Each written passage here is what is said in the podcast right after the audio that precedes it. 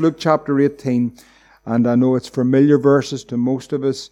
It says, And he spake a parable unto them to this end, that men ought always to pray and not to faint, saying there was a in a city a judge which feared not God, neither regarded man, and there was a widow in that city, and she came unto him, saying, Avenge me of mine adversary.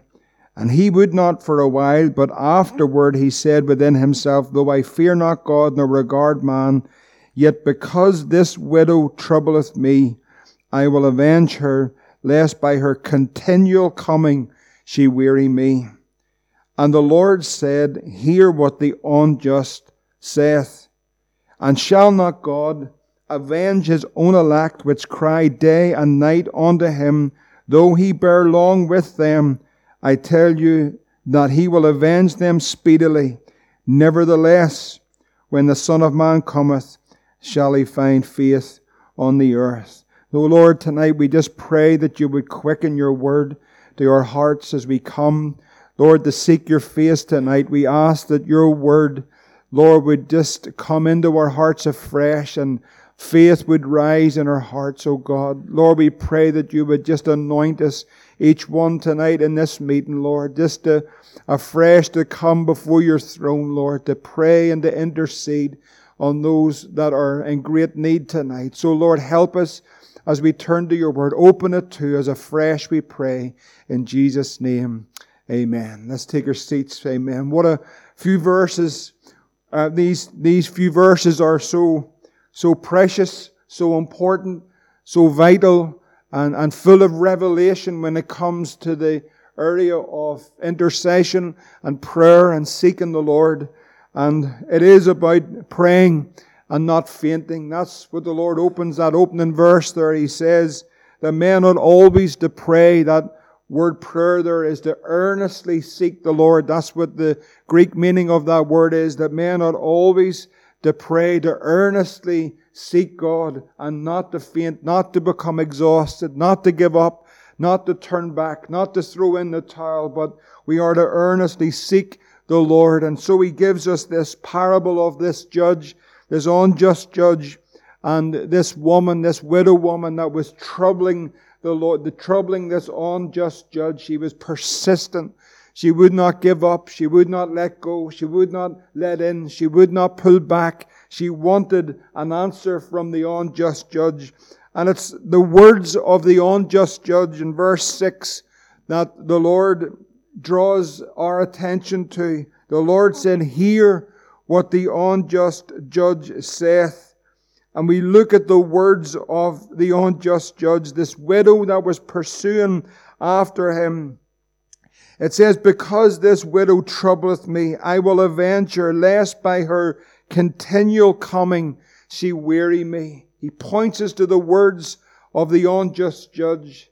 And this unjust judge recognized within this woman that there was a persistence, that she was persistent in seeking an answer from this unjust judge. And the Lord brings it in to the revelation and the truth that God, he says, and shall not God avenge his own elect. Tonight we are the elect of God. We are God's elect. Shall he not avenge his own elect, which cry day and night unto him, though he bear long with them? And just these words, that those few words there, which cry day and night unto him. This widow woman was not going to give up.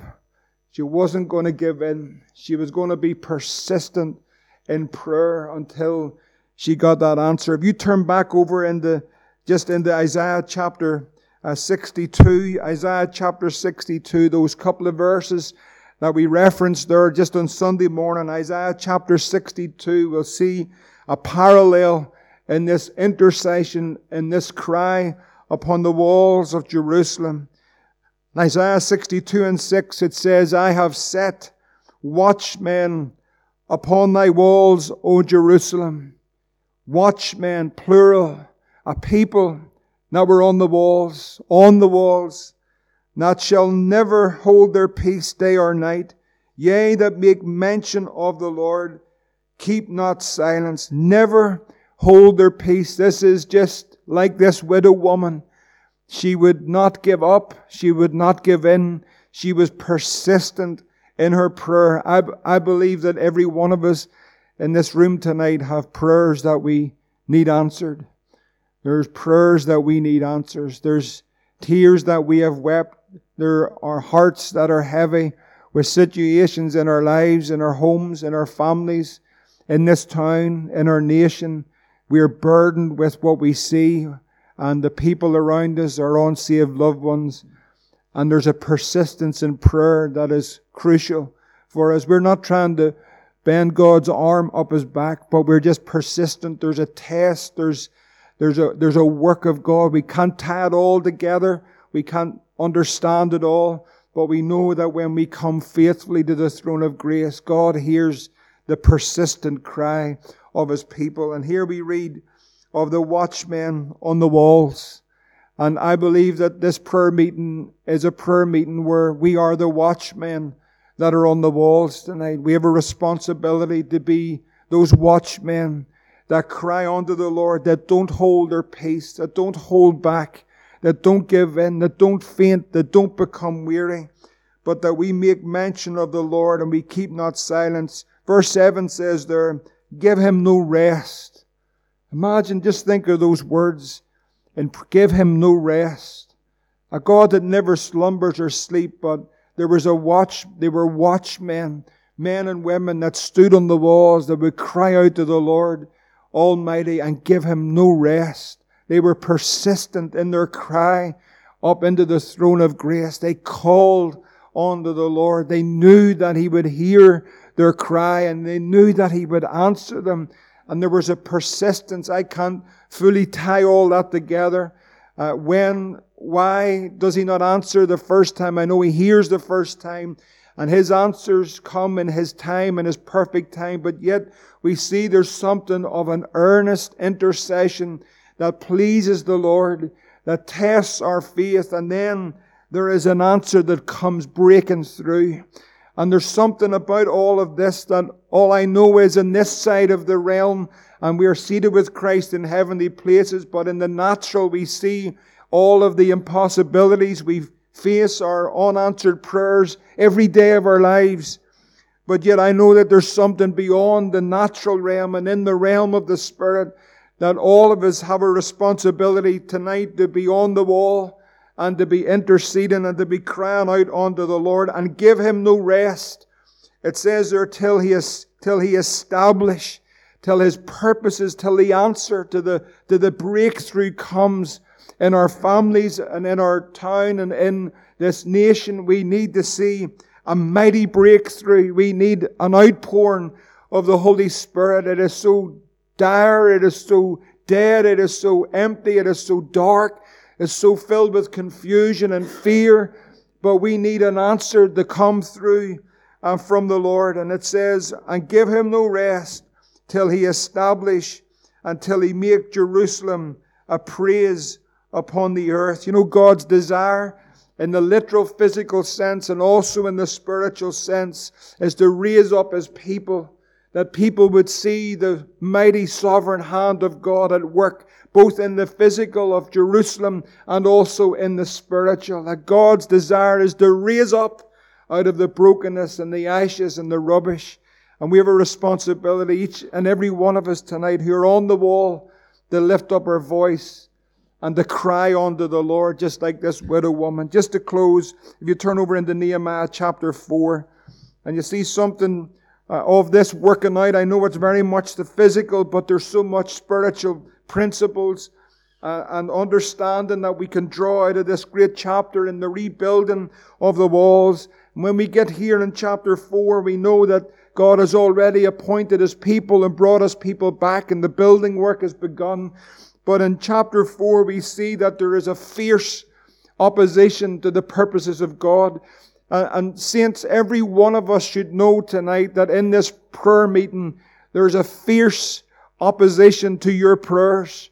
There's a fierce opposition for you to rise up out of yourself. Sometimes it's our own uh, flesh, if you like, or our preoccupation in our minds. But there is an enemy that is against the prayer meeting tonight. There is not, it's not you or me. Don't look at people. It's a spiritual force that is against this place of prayer. It's not about the numbers. It's about those that are there that they pray through and break through. There could be 500 or there could be five. It doesn't matter in the numbers. It's the unity of those numbers that are there to believe the Lord and to pray through and to touch heaven. And so there's a unity that is necessary, but it's nothing to do with how many people are here. We're few in number. Many of our brothers and sisters are unwell and can't make it, and they would want to be here. But we have a responsibility for those that are here then to be on the wall and to pray. But the enemy's against that. We have a real enemy, haven't we? We have a real battle that goes on. And it opens in chapter 4 with Sanballat Hearing that there was a building of the wall, he was wroth, and he had great indignation, and he mocked the Jews, and he spake before his brethren and the army of Samaria, and said, What are these feeble Jews? Will they fortify themselves? Will they sacrifice? Will they make an end in a day? Will they revive the stones out of the heaps of rubbish which are burned? Will these people get through? Will they achieve? Will they make it? That's the enemy just mocking and trying to pull down. That is that is the enemy. That's the voice of the enemy to pull down and destroy and to discourage. And there's a real enemy that works against the saints of God. But you know, it's so important that we rise above that, that we lay hold of the Word of God. And then there's verse 3, it says, Tobiah the Ammonite was with him, and he said, Even that which they build, if a fox go up, he shall even break down their stone wall. Hear, O our God, for we are despised, and turn their reproach upon their own head, and give them for a prey in the land of captivity, and cover not their iniquity, and let not their sin be blotted out before thee, for they have provoked thee the anger before the builders. We see these builders, I see them here very much as those that were building up the, the, the, the house of God, the work of God, and it's very much our responsibility in prayer to build up the work of God, to strengthen, to strengthen the work in prayer, to strengthen those that labor, all of us as co-laborers together with the Lord, but to pray the strength of God in all of that against the enemy. And the enemy is so real in these days, so potent, so divisive, so, so particular in his attack against the people of God. And he mocked them. And it says in verse 6, so they build the wall. So built we the wall, and all the wall was joined together unto the half thereof. For the people had a mind. There was a unity in the people. There was a one mind. And that's so important when we come to pray tonight that the mind is one towards the things of God and towards prayer that we really believe the Lord. Verse 8 it says about the enemy again, they conspired all of them together to come and fight against Jerusalem and to hinder it. You know, there's only uh, one force that wants to hinder this meeting tonight, and it's the powers of darkness. It's the devil himself. He wants to hinder the prayer meeting. He wants to pull down. He wants to, to, to discourage. He wants us to be weary. He wants us to be faint. He wants us to, you know, as the enemy was saying, well, what's the point? Will you build this? Is it even possible? And the enemy is a liar. So we have to pray through. We have to break through that, that work of the enemy that's against that prayer tonight coming through and touching heaven. He's against that because he knows when heaven's touched, heaven comes down.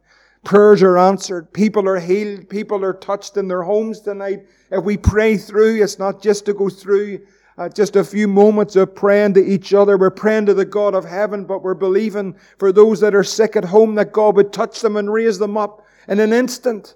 And we believe the Lord we believe the Lord's able to do that. Amen. And so the enemy comes again. It says in verse 11, Our adversary said, Shall they not know, neither see, till we come in the midst of them and slay them and cause the work to cease? We want to stop. Can I tell you, friends, that the enemy wants to cause the prayer meeting to cease? He wants to stop you from praying. He wants to stop you from opening your mouth. He wants to stop you from lifting up your voice. It's not so much how you get all the words right. It's not so much that you get all your grammar right. It's when you open your mouth from your heart and you call out unto God, the enemy would seek to cease, cause you to cease from praying through. And then it says in verse 13, and this is Nehemiah, he said, I sat in the lower places behind the wall, on the higher places I even set the people with their families, and with their swords, and with their spears, and with their bows. Nehemiah knew he was in a battle. And he knew we had to fight. And brothers and sisters, there, there has to be a fight in the place of prayer. We're fighting for something. It's a good fight, but we need to fight in the place of prayer. And he, each, every individual had a responsibility. If, if it was Nehemiah standing here, he would be saying, okay, David, you've got your family and your wee ones, and I want you to pray for them. Stephen, you have your family, your wee ones, and your, you need to pray for them at that wall. Uh, Mum, you have a place at the wall. Would you pray for that place? That You have a part to play in the prayer meeting and so forth. Charles, you have a place at the wall tonight. You need to pray. That's what Nehemiah would be saying if he was standing here. He says, we're here to build. We're here to pray. We're here to pray through and believe the Lord. And so each person responded with the one mind to say, I have a part on the wall. I need to pray. I need to believe the Lord. And it says in verse 14, And I looked up and rose up and said unto the nobles and the rulers and to the rest of the people, Don't be afraid of them. Just remember the Lord, which is great and terrible. Remember Him. Remember who He is. And then do you know what He said next? He says, And fight for your brethren, your sons, your daughters, your wives, and your houses. They had something to fight for. And brothers and sisters, we have something precious to fight for tonight. You have a house to fight for. I'm not talking about your bricks and your mortar. I'm talking about your family. You have a husband or you have a wife to fight for. You have a son or you have a daughter. You want to fight for them tonight. You want to fight for them in prayer. I know the battle's been won, but I know in prayer there is a there is a battle. The enemy's against the prayer meeting. And so he says, fight. He says, fight. Would you fight for your brethren? Would you fight for your loved one? Would you fight for your house? Would you fight for this town? Would you fight for this nation? Would you fight? Would you fight for the souls of men? Would you fight? Would you labor? Would you wait? Would you call? Would you cry? Both day and night like the widow woman? Would you fight for it? That's what Nehemiah is saying. And it came to pass when our enemies, verse 15 says, when our enemies heard that it was known unto us that God had brought their counsel to nothing, that we returned all of us to the wall, every one unto his work. I love that bit because it's just so amazing that the Lord just went into the enemy's camp and see all their counsel, the wiles of the devil, the schemes and the plans of the enemy. He just brought it all to nothing at the click of a finger. I knew what the people did? They didn't lie down, but they rose up and they began to build. They went back to the work. Verse 17 says, They which builded on the wall, they that bear the burdens, those that laid it, every one with one of his hands wrought the work, and the other held a weapon. We've got weapons tonight. The Bible says the weapons of our warfare are not carnal, but they're mighty through God to the pulling down of strongholds. We have great weapons tonight. We have a work to do, a work in prayer but with weapons that we need to keep in our hands. We've got the sword of the Spirit. We've got the place of prayer that's a mighty place in God to pull down all the strongholds of the enemy, but we got to fight. And verse 18 says, The builders, every one had a sword, and so builded. And he that sounded the trumpet, as we looked at it on Sunday morning, was by me. And verse 20, the trumpet was important. The call was in that place, therefore, ye hear the sound of the trumpet, that ye resort ye thither unto us, and our God is going to fight for us. You see, when we pray, could I just encourage you in something? When we pray, when someone prays, when someone stands to their feet or sitting down or on their knees and in a prayer meeting, and when they pray, in that place where you hear the sound of the trumpet, in other words, when someone begins to pray, when they're praying for a loved one, when they're praying for a burden, when they're praying for someone who's sick, you know what happened? Resort ye thither unto us. In other words, there was a unity behind that one prayer. For example, if, if Stephen stood up to pray tonight for a need that's in his life and he was praying whether it was for revival or whether it was for his dad and he began to pray, The responsibility of all those that are in the prayer meeting are to resort to that place in the wall. Do you understand what I'm saying? If Nikki stands and begins to pray and call on the Lord tonight for those that are not well and not here tonight and begin to lift them up before the Lord, what you have to do as in a responsibility in that is to join in behind that prayer with your, with not just because we're saying amen, but we're coming into agreement in prayer and we're coming to that place in the wall because we know that's where we have to build. And so you get behind that person in prayer. If James stands tonight and begins to call on the Lord, then what we have to do is get behind James in prayer and we are united in our prayers and we pray with him and, and, and, we encourage him in that prayer. It's not elevating James or Stephen or Nikki or anyone when they pray. But, you know, have you ever been in a time when you're praying and you feel that the wind's coming against you rather than the wind's behind you? It's great when the wind's on your back. Does anyone know what I'm talking about? But sometimes the wind is a headwind. It's called a headwind. That's not you just imagining things. I'm not over exaggerating the enemy in any sense in this, but sometimes you can begin to pray, but then you sense when there's a, when the, when the oil begins to flow. It just always doesn't happen at the click of a finger, but when the oil begins to flow, and somebody was asking me, and I was going through the school the other day, someone was trying to learn about slipstreams. And uh, there's a spiritual slipstream, you know. That when, when the Lord begins to lead in the place of prayer, it's like you can get into the vacuum. And I know when you're passing a, a slipstream's when you're passing a big, massive lorry on the motorway and you get on the side of it. Next minute you feel the car getting sucked along. That's the slipstream. But we just want to be carried in the place of prayer.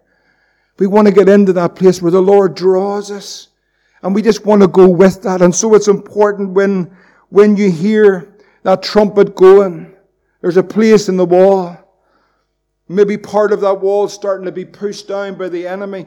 We have a responsibility to get behind someone in prayer and to get with them in prayer and to get beside them in prayer and begin to encourage them in prayer. We're not lifting them up, but we know we're against the spiritual forces and the powers of darkness. Sometimes, uh, I'm sure you've seen it sometimes, but I tell you, I'm I'm encouraged by it and I've seen it all. Sometimes I open my eyes, just finished praying, and Brian Allen's standing right in front of me and he's been amening me the whole way through. That's wonderful. It's not that he's amening me, he's just getting behind you in prayer. Because we need to get behind one. We need to join in prayer, to pray through, because we're against something. And they're against us. That's the enemy. And so we labored in the work to close. Half of them held the spears from the rising of the morning till the stars appeared. I mean, this was commitment and prayer. This was commitment to the work. They held the spears from the rising of the morning till the stars appeared. Think about that. I mean, this is commitment to the work of God. This is dedication. Look what it says again. From the rising of the morning till the stars Half of them held spears. I mean, they set that watch. Likewise, at the same time said I unto the people, Let every one with his servant lodge within Jerusalem, that in the night they may be a guard to us and labor on the day. You know, we have to labor. The Bible says, while it is day, for the night comes. And that night is about to be upon us. That night is coming. The night comes when no man can labor. We've got a great privilege tonight in the place of prayer to come and to seek the Lord and to pray and to pray and to pray and to cry unto the Lord until He answers. Take this wonderful privilege of prayer tonight and let's get together in unity and with each other and let us pray and seek the Lord tonight. Praise the Lord. Amen. Let's pray. It's lovely to have Annabelle back with us. Annabelle, would you open in prayer tonight? Lead us out in prayer. Praise the Lord. Amen.